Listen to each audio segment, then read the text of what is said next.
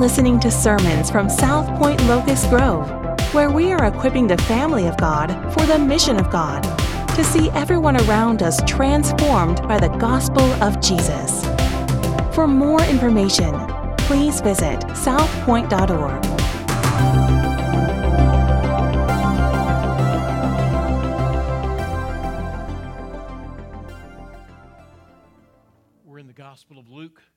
And if you'd open to Luke chapter 1, we're going to begin in verse number 57 this morning. Um, while you're turning, let me just ask you to mark a date on your calendar, October the 3rd. Um, that Sunday night, we normally meet on Sunday morning, but that Sunday night we're, uh, we're having a missions night, and it'll start at 6 o'clock and go to 7.30. It'll be in McDonough at our McDonough facility there. And I hope all of you will make plans to be there. It's going to be a, a great time in the life of our church. We'll be able to see what God's doing uh, just in a, uh, th- through missions at South Point. We'll be able to hear from our, our missionaries, the folks that we have the privilege of supporting and, and partnering with. So uh, let me encourage you to just mark that date on your calendar. I hope you'll uh, recognize this is the first time that we've done something like this in 15 years, and it's something that you absolutely will not want to miss. You'll want to bring your kids to and expose them to. So um, it's going to be a great night uh, in the life of our body. Uh, for those of you that are here this morning, you know that life is, uh, is messy. It's filled with complexities and challenges and surprises. We uh, are living through, uh, you know, 9 11, and we've had a lot of conversation about that. Everybody that was alive then remembers where they were and what they were doing, and we've seen uh, a lot of things happen since then, even the withdrawal of the troops from um, Afghanistan and all of the complexities and problems with that. And then the past two years that we've gone through with uh, the shock of COVID and all of the implications and all of the fears and all of the divisions, whether to get vaccinated or not vaccinated or or just whatever we are supposed to do. And then we reduce that down to the stresses of marriage or the breakup of marriage or just life stress. Everybody faces stress at a, at a just a, a high magnitude. Uh, we don't know what's going to be happening financially, although the stock market looks great and the housing market looks great. This thing's got to bust at some point. Inflation is uh, going crazy. The future as, is uncertain. And as we consider Luke's gospel, and, and the people that God was visiting and using and sending Gabriel to, uh, to com- communicate with, um, their lives were no different than our lives, with a lot of issues, a lot of complexities, a lot of stressors, a lot of challenges. Life for us is messy, and life for them was messy. And one thing we've got to come to grips with as we look at the text this morning is this that, that God's will and presence don't necessarily make life any less complex or any easier or any less messy. We're going to look at the text and wonder what is God trying to tell us, and we're going to see people that He has intersected with and that He's used to bring good news to us. And those people's lives were literally wrecked by their intersection with God and God using them. You're not going to hear that anywhere else. This is not the prosperity gospel. Intersecting with God can wreck your life. Doing the will of God can wreck your life.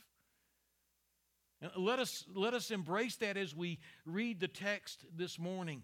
Think about what we've seen so far and what we're going to see this morning. We see a young couple that's engaged, and, and the last thing that, that they wanted or expected was to get pregnant. We see an older couple who've spent their uh, entire life in, in the shadow of the stigma of barrenness, who wanted to get pregnant, but they couldn't, and now it's too late. They were too old. And some will say, but but wait a minute, they did have a child, and yes, they didn't see him live to be very old. They died while he was very young, and he ends up living in the desert, probably because Zachariah's Social Security ran out. I don't know exactly what happened. We see this really special angel named Gabriel, and there are these three prominent angels throughout uh, particularly the Old and some in the New Testament. We see Michael the archangel, who is a war angel. We see, we see Lucifer, uh, who uh, is removed off the scene before we start reading about the, the the grand meta narrative of God's activity in humanity, and Lucifer was the worship angel. And we see Gabriel, who's the word angel. Every time Gabriel shows up, he's got a word from God. I've been, I've been in the presence of God. I've been sent from God to go and share it with you. And, and, and he goes to a young peasant girl named Mary who doesn't understand but believes. And then Gabriel goes to uh, the Reverend Zechariah, a seasoned veteran of the temple, and he doubts, and lo and behold, for nine months his speech and hearing are restricted. For Mary, we see a stigma that is attached to her that is never removed. And for Elizabeth, we see a stigma that is removed and life ending in mission accomplished. So we see these complexities. And in the midst of all of this, we see these repeated themes throughout the Gospel of Luke and in the section that we're going to be looking at today. We see sin and redemption. Please do not let the center of your life veer far away from these two concepts sin and redemption.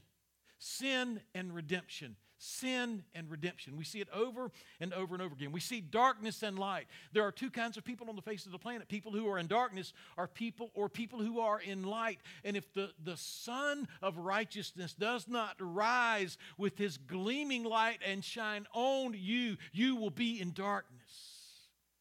There's hopelessness and hope. There's every reason to fear in the text we're looking at today. When an angel shows up, just shows up on the scene, you look and nothing's there, you look and something's there, and all of a sudden there's an angel, you better be scared. But they keep saying, Fear not. Why? Because when God is doing something supernatural, God in His holiness and justice has every right to strike us dead. We don't fear that. We sin, and we think it's like drinking a glass of water, taking a gulp of a big gulp. No problem. I'll just do it anyway. God is a God of judgment and justice, and sin will be dealt with, and sin will be punished, and sinners will die. So when God is doing something supernatural and something like an angel shows up, it better scare you rather significantly. And you better be scared until he says, don't be afraid. Because if he doesn't say fear not, you probably should fear. When he says fear not, it means that there's good news. When he says fear not, it means that there's grace. But if he doesn't say fear not, it could mean that judgment is going to fall, and that can and does happen. We see repeated in the Gospel of Luke over and over again good news, good news, good news, good news, good news, good news, good news, good news, good news, over and over again. Good news of the kingdom. We see in the Gospel of Luke the Holy Spirit's presence and activity. We see it in the text that we're looking at today. The Holy Spirit's moving, the Holy Spirit's moving, the Holy Spirit's moving over and over and over again. We need to pay attention to the movement of the Holy Spirit. We, we see in the text that we've looked at and are going to look at five tributes of praise. We see uh, Elizabeth filled with the Spirit and praising God when Mary walks into the room and she's carrying our Lord Jesus in her womb. We see Mary singing this great song that we looked at last week. We see Zechariah breaking forth in praise when he's filled with the Holy Spirit. We see Simeon breaking forth in praise and Anna doing the same thing. And that's not even inclusive of this heavenly host of angels that break out like a great choir and sing glory to God in the highest. They show up beside the groggy shepherds singing a choir like no one has ever heard before. We'll probably never hear until we get to heaven. And then there's this unfitting and clearly predicted birth for the King of Kings and Lord of Lords. While the text takes us to Caesar Augustus, who was the grandson of Julius Caesar and these great kings thinks that think that they're pushing buttons and, and pulling strings and pulling levers and they're in control and telling people what to do. It is ultimately God the Father of the Son who is in the manger who is telling everybody to do everything exactly like He has planned it so that the prophecies that are predicted under the power and inspiration of the Holy Spirit are going to come true exactly like He said they would come true. But yet it does seem like an unfitting birth for the King of Kings and Lord's, uh, Lord of Lords. And this gives us some insight into the heart of God. God seems to often work and move in ways that are counterintuitive. If I were God, I would not do a lot of the things that God does.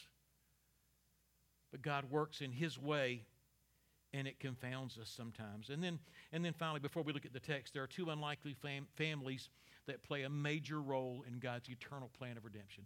Two unlikely families that play a major role in God's eternal plan of redemption.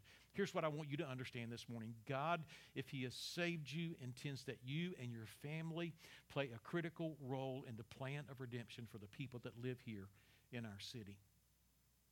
I hope you'll get that today. We see, we see angels and we see important people and we see unimportant people. We see a, a, young man who's maybe 15 and a young girl who's 13 and an old man who's probably 80 and his wife's probably 75. And God's working through these people and we see angels showing up. But believe it or not, the Holy Spirit has showed up and drawn you to Himself and saved you so that you can be included in God's eternal plan of redemption. I don't know what you think your life purpose is this morning. I don't know what you're living for this morning. But you need to give serious consideration to your participation in God's glorious plan of redemption. He's calling on unlikely people to be involved in that. Let's look at the text as you think about the things that I've just shared, beginning in verse number 57. Caleb left off last week in verse 56, and I'm thankful that he came in and, and so skillfully um, shared with us last week. Verse 57 Now the time for Elizabeth to give birth. Now the time came for Elizabeth to give birth, and she bore a son. And her neighbors and relatives heard that the Lord had shown great mercy to her, and they rejoiced with her. If you go back, you know, Elizabeth was kind of hiding out. Um, she probably thought, uh, I'm just going to hide out. I don't want people to see me walking around with my belly all swollen. They're going to think I've got, you know, uh, something growing inside of me. They're not going to think I'm pregnant. They're going to wonder what's going on. It's going to create a lot of confusion. So Elizabeth is not out in public. And her neighbors and relatives heard that the Lord had shown great mercy to her, and they rejoiced with her. Folks, listen, great mercy is shown in its greatest way when God uses us in his great plan of redemption. This was extremely, this was profoundly uncomfortable. I've got 11 grandkids, and I'm glad to see them drive up the driveway, and I'm glad to see them drive out the driveway. it, it is, it is exhausting. It is exhausting. I can't imagine a woman 75 or 80 years old having a baby and having to take care of it. And I'm sure she was excited, but I'm sure she had the energy of an 80 year old woman. Or if she had the energy of a 60, 62 year old man. I mean, I don't know how, how she uh, did that. But God showed her great mercy. Verse 59 And on the eighth day, they came to circumcise the child. And they would have called him Zechariah after his father. And, and by the way, they, they were going to kind of take over where Zechariah couldn't speak and, and name the baby for him. But his mother answered, No, he shall be called John. And they said to her, None of your relatives is called by this name. You're, you're breaking with custom, you're, you're breaking with tradition here. This is what we've always done. We've always done it this, this way. Verse 62 And they made signs to his father, inquiring what he wanted, to be, wanted them to be called. And he asked for a writing tablet, and he wrote. He said, Bring me my iPad. And he said, His name is John.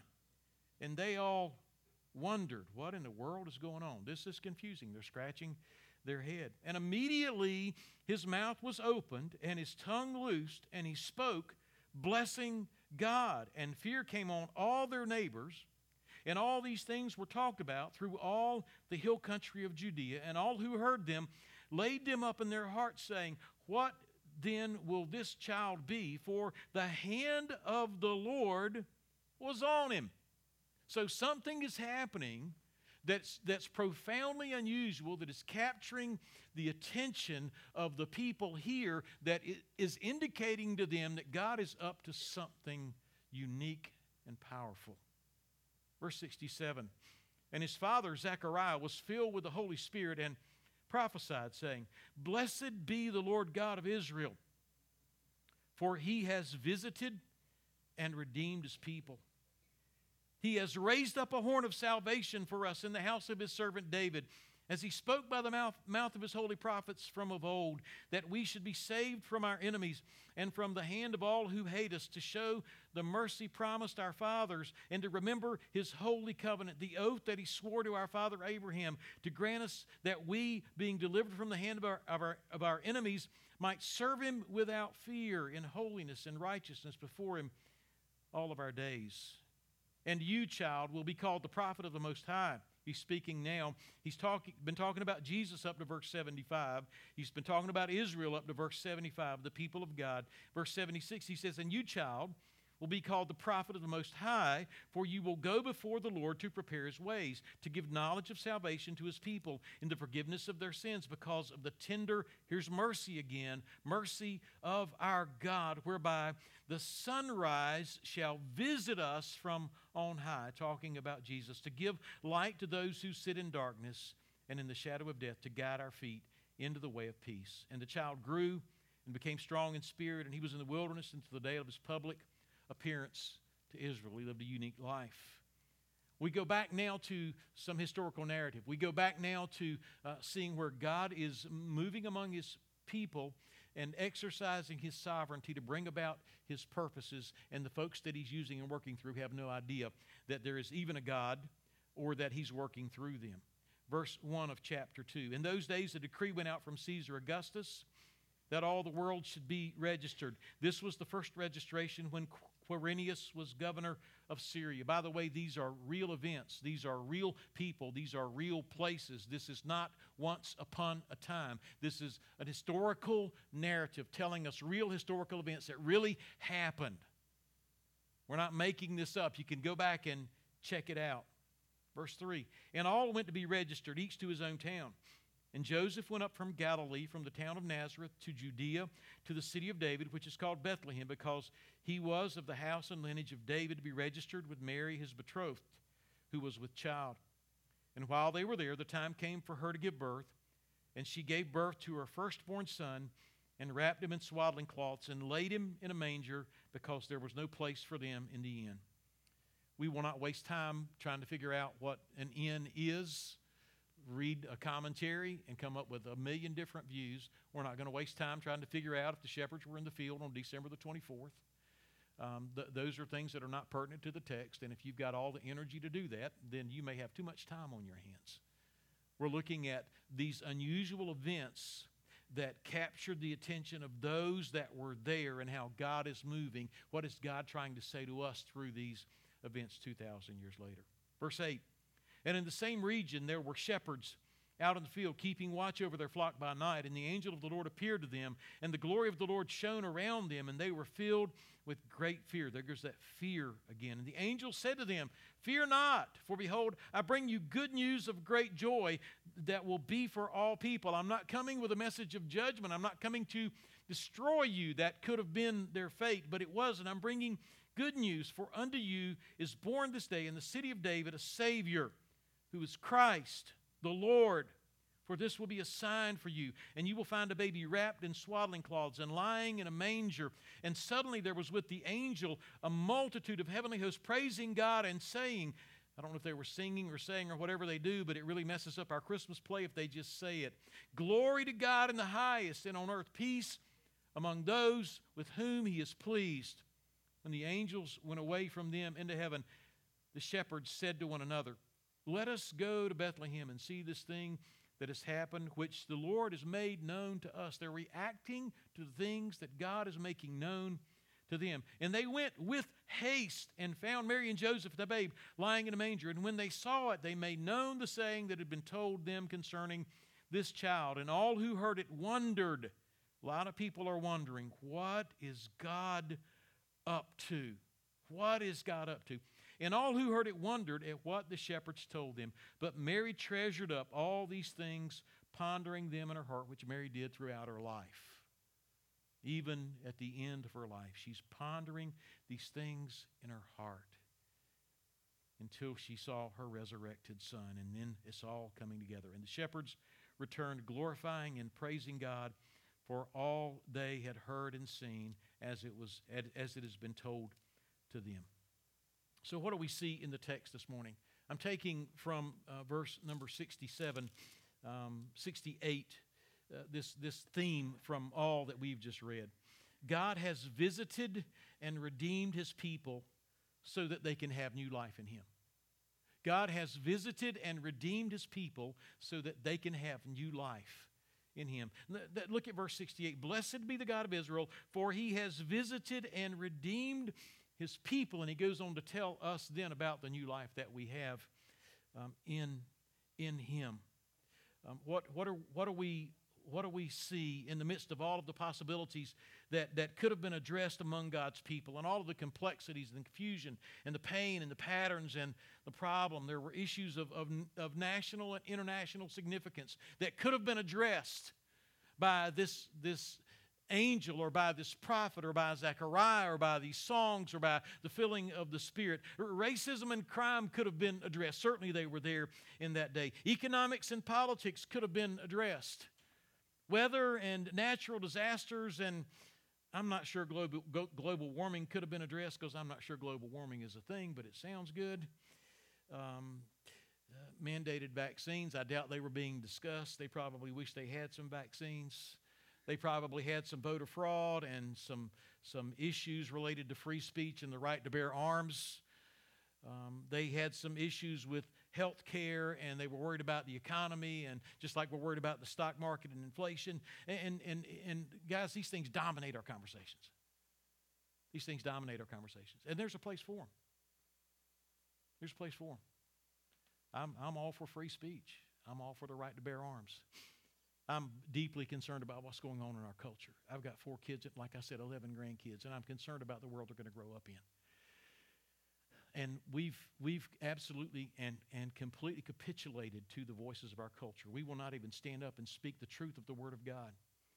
We're scared to say uh, anything about the abortion issue. We're scared to say anything about the marriage issue, that marriage is God things and God's thing, and God's word is clearly delineated. The, the, the good, the good news is this that there is this, this, this uh, rapid elimination of any uh, vestiges of history.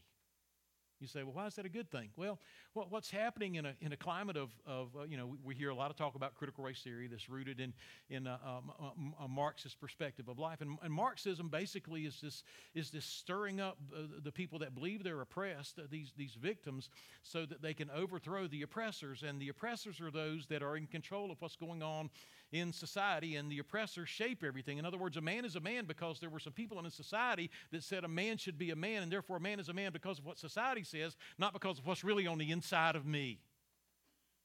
Right? Not because of the way I'm made biologically, but it's what's going on in the culture. And so, so what happens is you've got this, these oppressed people, and Marx wants them, and, and in our culture that we live in, wants them to rise up and overthrow the ruling class.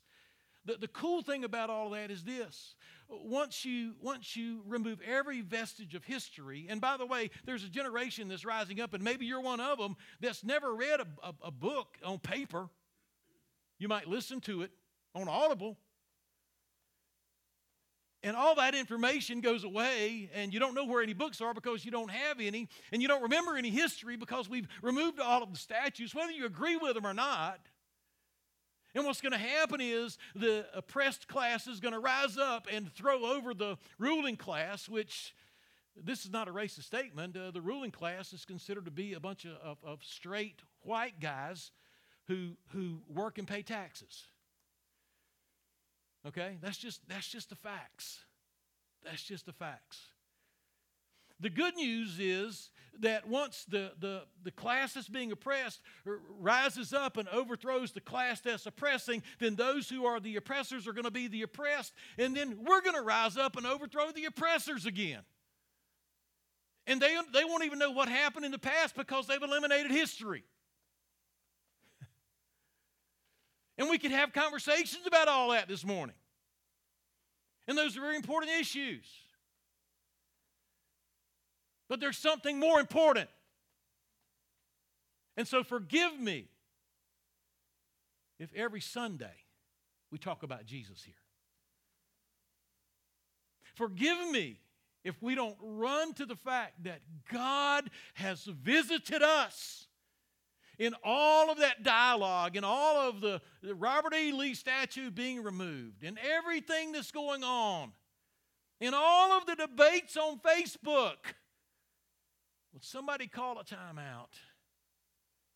In the center of it all, at one of the most critical times in human history, when God wants to reveal himself and what he's doing, he calls a timeout. The Spirit fills this old guy named Zachariah, who just had a son that he don't know what in the world to do with, and he's probably sleep deprived because he's been spending 80 years taking his naps and, and sleeping 12 hours at night and doing exactly what he wants to do. And the Spirit shows up and said, Blessed be the Lord God of Israel, for he has visited and redeemed his people. And here's what I want you to see this morning I want you to see, first of all, God's sovereign hand over human history. We are in uh, the middle of an historical moment, and God is sovereign over it. He is sovereign over it. And He is still visiting and He is still redeeming. Don't miss that. He is still visiting and He is still redeeming. We see two things from, from the sovereign hand of God over human history. We see the birth of John the Baptist. And let me just, just hasten through it. The, the text is, is in narrative form, it's, it's there. there there's, there's not a lot of uh, deep truth to dig out of it. You can read it and you can read it and you can read it, but let me just point out some things. First of all, there is this continual expectation of the Jewish people with the birth of every child. The Jewish people are expecting a deliverer. And would to God that the church would be hopeful in the soon return of Jesus Christ. But we're more, we're, we're more worried about what we can acquire. We're more worried about trying to, to make systems work in our favor. We're, we're more worried about our comfort than we are about the return of Jesus Christ. In fact, the church has talked itself out of talking about the return of Jesus Christ because there's so many different eschatological perspectives on the return of Jesus Christ. But I, I want to tell you something. If you'll read your Bible, you can't help but get a sense that Jesus is coming soon. He's coming soon.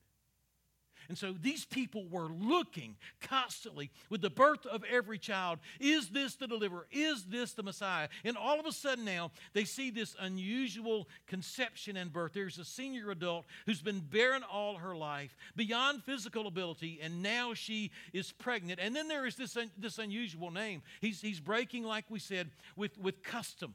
He's, he's kicking against what everybody expects him to do, even his, in his religious community, and he names him John, which means Jehovah is gracious. It means that many would be turned from sin to Jehovah and find God's grace through the ministry of this man, John.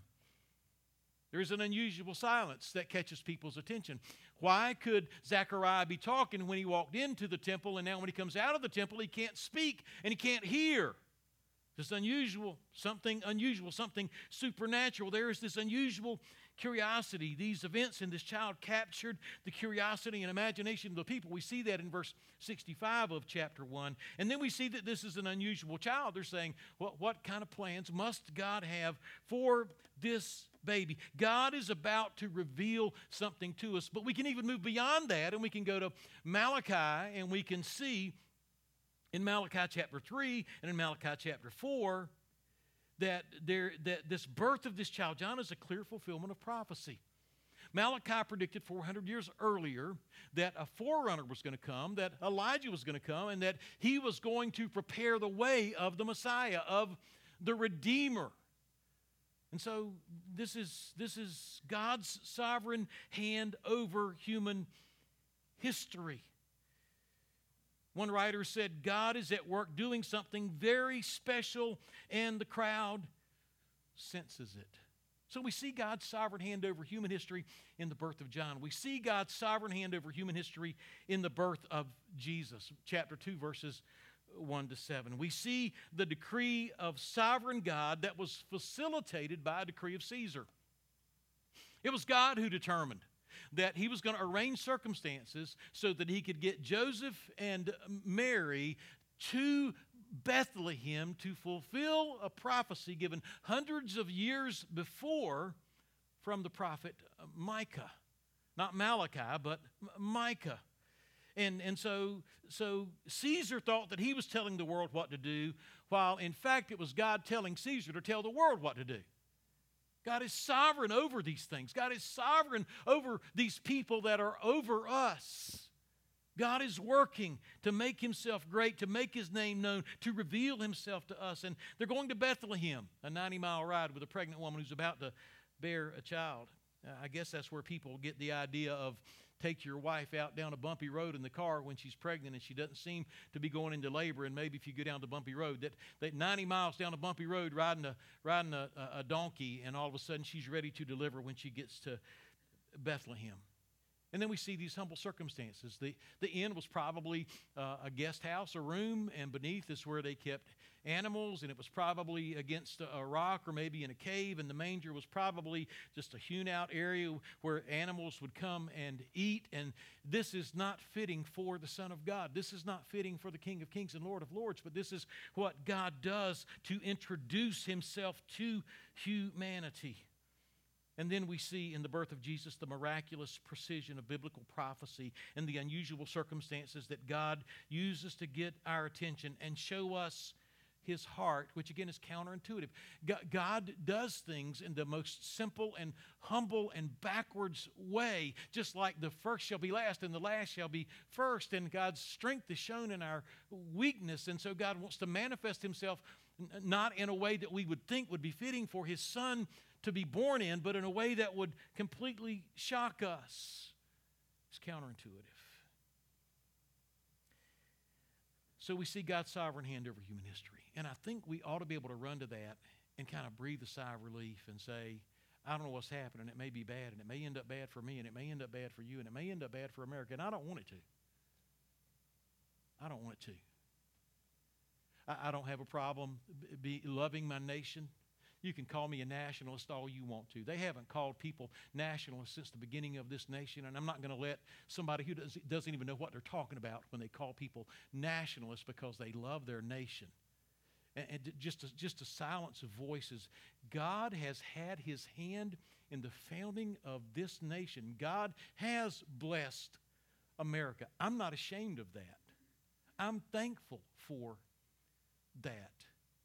And God is working in this text that we're going to look at, and there is a call, there is this belief that when Messiah comes, he is going to bring relief not only to pe- people spiritually, but, but to them nationally. And that's what Messiah will do. But the second thing we see is not only God's sovereign hand over human history, but we see God's sovereign plan of redemptive history. And there are so many things in verses 6, 67 to, to 80 that we need to, to, to point out that we probably won't have time to get to all of them or get through all of them. But, but I want to uh, take, take a, a stab at it. The first thing we see in God's sovereign plan of redemptive history, and by the way, these are two sentences um, that, that, we, that we see in, in the text here. Two long sentences, so it's, it's naturally broken up into two parts. This, this, uh, this song or uh, this Benedictus by uh, Zacharias, beginning in verse number 68 and going down to verse 75, that ends one sentence. And, and then uh, the, the next sentence, when he's talking about his son, uh, John the Baptist, is, is one long sentence going through verse number 79. So it naturally breaks up into two parts. And so the first part is this God visits and redeems. God visits and redeems. The word visit there is, is a very familiar term to us. It's, a, it's um, episkopos, episkopos. It's where we get our word episcopal from. It's where the word uh, bishop comes from. It means to oversee. And skopos or skopos means to, to look through and see, to look through a scope to look through a telescope, to look through a microscope, to look through something that gives you insight into something. And, and he's saying that, that, that God is, is looking closely and deeply and carefully and fully. It is God who is visiting, He's seeing, He wants to be close to, and He wants to be with us. It's saying that God is coming from heaven to earth to visit His people because His desire is to be with them. People visit you because they want to be with you. And He's saying, Here is, here is God, blessed be the Lord God of Israel, for He wants to visit us and He wants not only to visit us, but He wants to, in an intensified way, episkopos, He wants to, in an intensified way, be close to his people. He wants to be with us. He wants to be near us. And he not only wants to be near us, but he wants to redeem us. He wants to set us free from captivity. The history of Israel is a history of bondage. It's a history of being captured by the Egyptians and the Assyrians and the Babylonians and the Romans. That's all they know they've known in their history. And, and essentially uh, what he's saying is that this, this god is coming and visiting and he is going to redeem. He's going to set sinners free from slavery to sin. There are other captors. There are national captors. But he's saying that the greatest captor is sin. The ultimate captor is sin. And the worst thing ever is our enslavement to sin without any way of getting out of it. I wish we would understand that. I wish we would see that the gospel should, should rise up among us who believe in the midst of all of these things that are going on around us because there is, there is something worse than America falling. And it's you dying in your sin. And I'm not for it falling. But that may be the plan of God. And you can do all that you want to to try to prevent it. And if it's the plan of God, you won't prevent it. And, and by the way, I'm not going to say if God is a just God, I'm going to say since God is a just God. Any judgment that comes to our nation will be completely just. We've been killing unborn children for a long time, and it's legal. And we've said in so many ways by the laws that are written on our books, God, would you take a hike? Would you get lost? The good news is there is a visitation, and it comes in the form of His Son, and His Son redeems. His Son has been, has been loosed to set sinners free from sin, and He has come to live among us, to dwell among us, to set sinners free, to release a Redeemer who frees. God's visitation and redemption have been promised by the prophets. That's what he's telling us in the text. He goes back to say this, this promise of, of visitation of a Redeemer has been told over and over and over again by these prophets. God's, God's people, godly people, hundreds of years prior, in fact, going all the way back to Genesis 3, told about this, these very historical events that are unfolding before our eyes. That's the miracle of the Bible. You say, man, I don't believe that Bible. If you don't believe the Bible, you've got some splaining to do.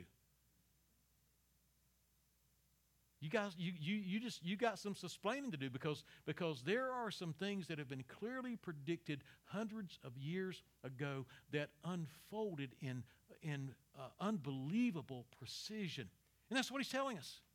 The, the, the, God of Israel is visiting and redeeming, and we know that this is the God of Israel visiting and redeeming, and we know we see this in these things that are happening with John the Baptist, and we know we see this in the way that Christ has come on the scene because of what these prophets have said over and over and over again. God's visitation and redemption has been promised. Secondly, when God when God visits and redeems, it will be powerful. Look at verse 69. And has raised up a horn of salvation for us. This is, this is, this is power. What is, what is the horn of salvation? It's the horn of a powerful animal. It's the horn of an oxen, and it's a picture of an oxen lowering his, his head in all of his power, with all of his muscles flexed. And there are barriers in front of that oxen, and he is just moving them all out of the way. This great Redeemer, Jesus Christ, that is coming to visit us, is a powerful Redeemer, and nothing will stop him in his purpose, in his plan, in his work, in his redemption. Nothing can thwart the plans of God. He's powerful. When God visits and redeems, there will be mercy, verse, verse 72. When God visits and redeems, it will be comprehensive. It will be a total deliverance of God's people. That's what he's saying. He's, he's saying it's not just going to be a spiritual deliverance. He says we're going to be saved from our enemies, from the hand of all who hate us. He swore this oath to his father Abraham that we, being delivered from the hand of our enemies. So there is this comprehensive, this, this horn, this, this, this uh, raised up horn of salvation is so powerful that he's going to move the enemies of God out of the way. And that ought, that ought not to bother us. I, I was, I was reading um, um, Dale Ralph Davison, and he said, Do you imagine that at this very moment Christians in Myanmar and North Korea and Pakistan and China and Vietnam and Laos and Iran and Syria and Egypt and Nigeria um, and Somalia long for this very salvation? The, the thing that, that makes me thankful for our nation is, is the fact that we have freedom of worship is the fact that just like under Caesar Augustus, you know what happened under Caesar Augustus? Caesar Augustus was kind of a confusing guy, but really, as he got uh, further along in his reign, he was a, a halfway decent guy, and he allowed for the, the way that he ruled, allowed for the expanse, the, the peace of Rome, allowed for the expansion of the early New Testament church. You understand that? Do you understand that what's happened in America and we've lost sight of it and the church has lost sight of it? We've taken the church and cons- turned it into a consumer event. We've taken the gospel and turned it into something that's all about me and me being happy, and that's not what it's about. There was a time in America when the church was about reaching the world the gospel, getting the word out to everybody, helping everybody that we could. And so the church was very unique at a particular time in history. And in general, it's not that way today. But understand that the, the great freedoms that we have, have, have enjoyed and the great freedoms that will probably be taken away from us, we enjoyed them for the sake of the expansion of the gospel. And so it, it's, it's not a bad thing to say, yes, Lord, redeem us spiritually, but yes, redeem us from our enemies so that the gospel can go forth. It's also a redemption that cannot be denied. If you read through this text, you see everything that's spoken in this text is in the past tense. It's spoken as though it's already happened. Blessed be the God of Israel, for he has visited and redeemed his people and has raised up a horn of salvation for us in the house of David. And he spoke by the mouth of his holy prophets. He's doing all of these things in the past that indicate that this will not be stopped. You can get everybody together. You can, you can get Nietzsche and Freud and, and, and Darwin and and every group you can you just name it any organization that, that by the way if you will just look at them if you'll just study uh, the, organizations who have as their goal the destruction of the family and ultimately the destruction of the church and the silencing of christianity which has been going on for, uh, for at least 300 years even in america Stop the church. Shut the church up. Shut the church down. You're not going to stop the true church. You're not going to stop the mission of God through his people. And then he tells us in the text that God sends a forerunner so that his people can be sure, beginning in verse number 76. And you, child, will be called the prophet of the Most High, and you will go before the Lord to prepare his way. And that is exactly what John did to give knowledge of salvation to his people and the forgiveness of sins.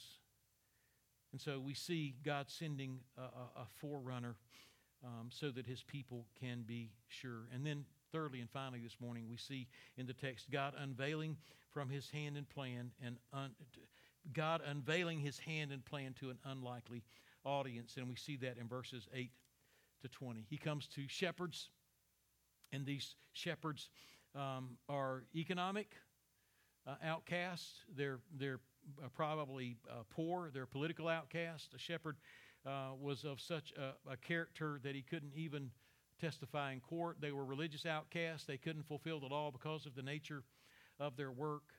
Um, eh, the, the question probably that could be answered when we look at the text is this how low can you go? How low can you go? And I think the, the angels went just about as low as they could go, and God went just about as low as He could go to find the most unlikely people to share the good news with. And, and that, that's good news to me. He went to the shepherds.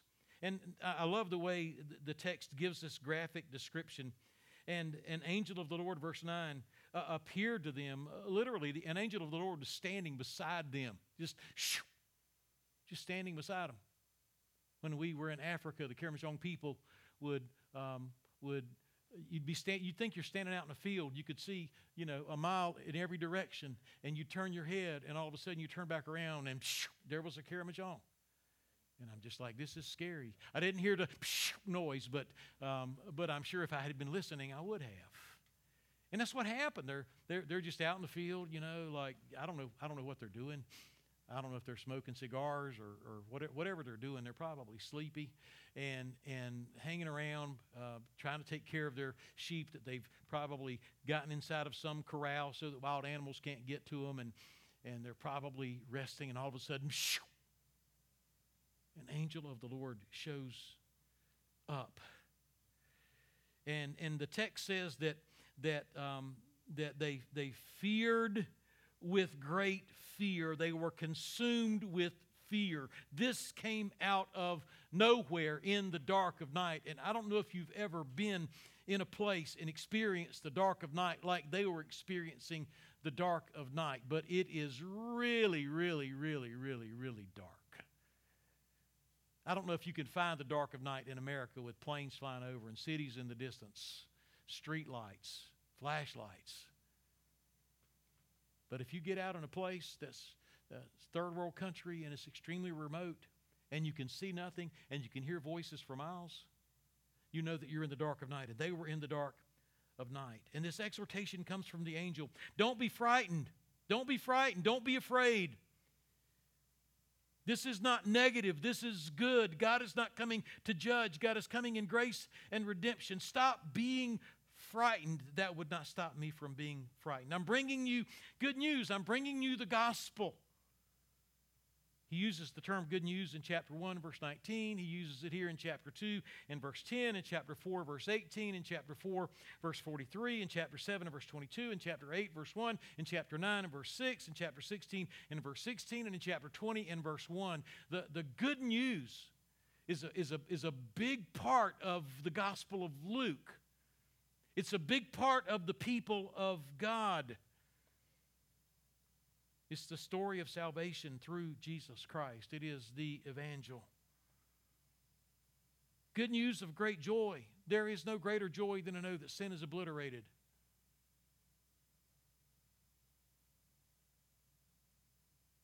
To know that no charge can be brought against you. To know that there are many things in all of our lives that we deeply regret. Anybody?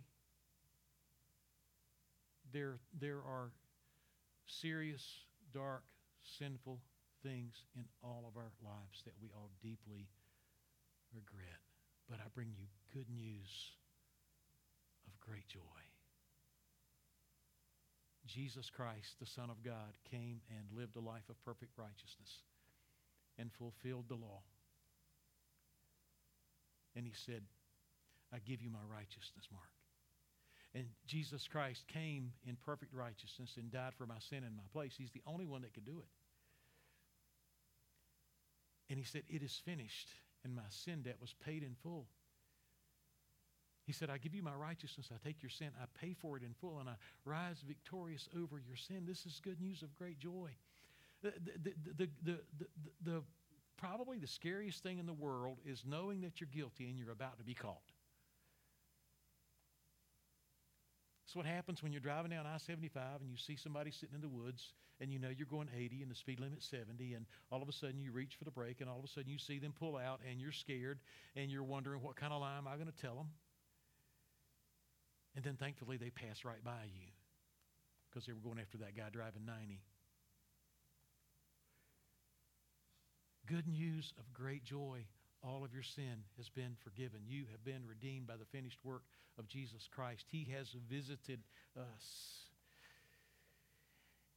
There cannot be any greater joy, and it is good news for all people. For all people. There is born to you this day in the city of David born this day because it was a promise that was made long, a long time ago, but now it's come to pass a Savior. And there is no article that says a Savior. There's not a Savior. He is Savior. He's the only Savior, a Savior who is Christ, who is the Messiah, who is Christ the Lord, who comes in all powerful, who is all power, this, who is this horn. And the text tells us, and I love these guys, without delay, they hurried off to see the Messiah. And when they saw the Messiah, they hurried off to tell everybody exactly what they had seen. And the world was in the beginning processes of being turned upside down because of their witness. Let me try to make some application from a lot of verses this morning. First of all, God knows everything about you. He knows everything about you. He knows everything about me. Some of you might be able to count the hair on your head. Most of you can't. He knows how many there are. He knows everything about you. He loves you so much that he keeps up with the minute details of your life. Uh, my, my birthday's in November, and my mom forgot last year, and she'll probably forget this year, but he knows the day that I was born. And He knows the day that I will die, and He knows how many days I will live. And my life is in His hands. He cares so much about us, He knows everything about us. And I would say this this morning in light of that, don't trivialize or isolate your life from God's hand or plan. Don't trivialize or isolate your life from God's hand or plan. He is working in, in, sovereignly in human history by his powerful hand. Humble yourself, 1 Peter 5 6, beneath the mighty hand of God, and in due season he will exalt you. His hand is at work, and his desire is to use you in his plan of redemption. So, so don't trivialize or isolate your life from God's hand and plan. Trust God to make sense of your brokenness. God is always up to something, even on our worst day. Even on our worst day. God may be doing something in and through you that you may not understand and that may not be meaningful while you are alive, but may have meaning a century from now. This is exactly what we see in the text of Scripture. So, so I, would, I would challenge you today Surrender your life to God. Surrender your story to God. Surrender your history to God. Surrender your future to God. Don't trivialize or isolate your life from God's hand or plan. God has come to visit because He wants to be with us, and He's come to redeem. He wants to hang out with us. He loves us. He wants us to be a part of what He's doing. The second thing we see is this just as sin is not a figment of our imagination. Uh, folks, is, is, anybody in doubt that the world's messed up? Does anybody doubt that? Does there, anybody think everything's okay? It's not. It's not. We've got some coffee upstairs for you if you think it is. It's not. It's messed up. Sin is running rampant in every which way that we can even begin to imagine or try to keep up with. But just as sin is not, not a figment of our imagination, and brokenness is not a figment of our imagination, redemption is not a myth or, or a hoax. We are all sinners. We will all die for our sin. And Jesus Christ, through his visitation and redemption, are the only means to escape from our sin. Not to trust Christ and trust him completely is humanity's greatest tragedy. And I would plead with you this morning if you don't know Christ, if you have not trusted Him, if you're trusting something besides Him, if you're trusting yourself, if you're trusting works, if you're trusting religion, if you're trusting something that somebody's told you that's not in Scripture, if you're trusting anything other than Christ and Him visiting us in, in the person of His Son and His Son living and dying and resurrecting, if you're trusting anything but the finished work of Jesus Christ, I would, I would beg you this morning to trust him. He is visiting and He is redeeming. Thirdly, God longs to be with us. God longs to be with us. And at the end of the day, our restlessness can only be satisfied in Him. God longs to be with us. And at the end of the day, our restlessness can only be satisfied in Him. He announces, He visits, He redeems. He goes to prepare a place. He comes to get us and take us home with us. And He has revealed Himself to us so that we can take good news to those around us, to strange, unlikely, outcast, ragtag, weird people. The fact that we say that we believe the gospel puts the weight upon us to share what we've heard, to share what we've seen, and to take it to everybody around us and communicate it in, in such compelling ways.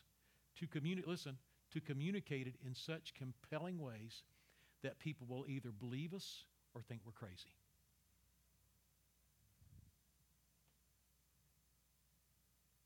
That's what happened to the shepherds. Then finally, we have and need the presence and power of the Holy Spirit. You can't read through the, the, the Gospel of, of Luke and not see the Spirit operative over and over and over and over again. When's the last time you thought about the presence of the Spirit in your life? Did you know that if you're a believer, that God's presence is dwelling, is living, has taken up residence in you? We are His temple, we are His dwelling place. He has chosen to reside in these jars of clay. That's us, that's you, that's me. In my DNA this week, um, we had that conversation about the presence of the Spirit. And, and folks, that is something that is so absolutely neglected. We, we've, we're, we're, we're scared, we're ignorant, and we've squelched the presence of the Spirit in our lives and in our church. I came to an awareness after all these years that the Spirit lives in me. And I've had some situations that I've gone into this week and I, I, just like I just like to you know show up and be the man, right? I just like to show up. I got I'm the pastor. That's what pastors are supposed to do, right? We're supposed to like somehow have the presence of God with us and have all the answers and know all the Bible and be able to say just the right words and all the moves and and everything else and and all of that is just is just failure. The only thing that I can take into any situation that I go into is this shell of a man and the spirit that lives in me. Y'all, y'all with me? That's all we got. That's all we got. The thing that hit me this week, though, was this the Spirit lives in my wife, too.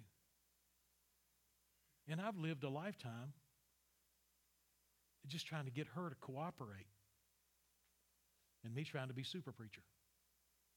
You know, just don't say anything. Anybody ever heard my wife say anything bad? That's because I've trained her not to. right. Anybody ever anybody ever known my wife to have an opinion about anything? No, she ain't got no opinions. I've trained her not to have any opinions, right? Because I got this strategy. And this strategy is figure out how to make ministry work. Right? And it's exhausting. And so this week I came to this realization that it's just, it's just this shell of me and the spirit within, but the spirit also lives within her. And I need to quit trying to get her to cooperate with me in my strategy and make sure she makes me look good, which that's quite an undertaking, okay?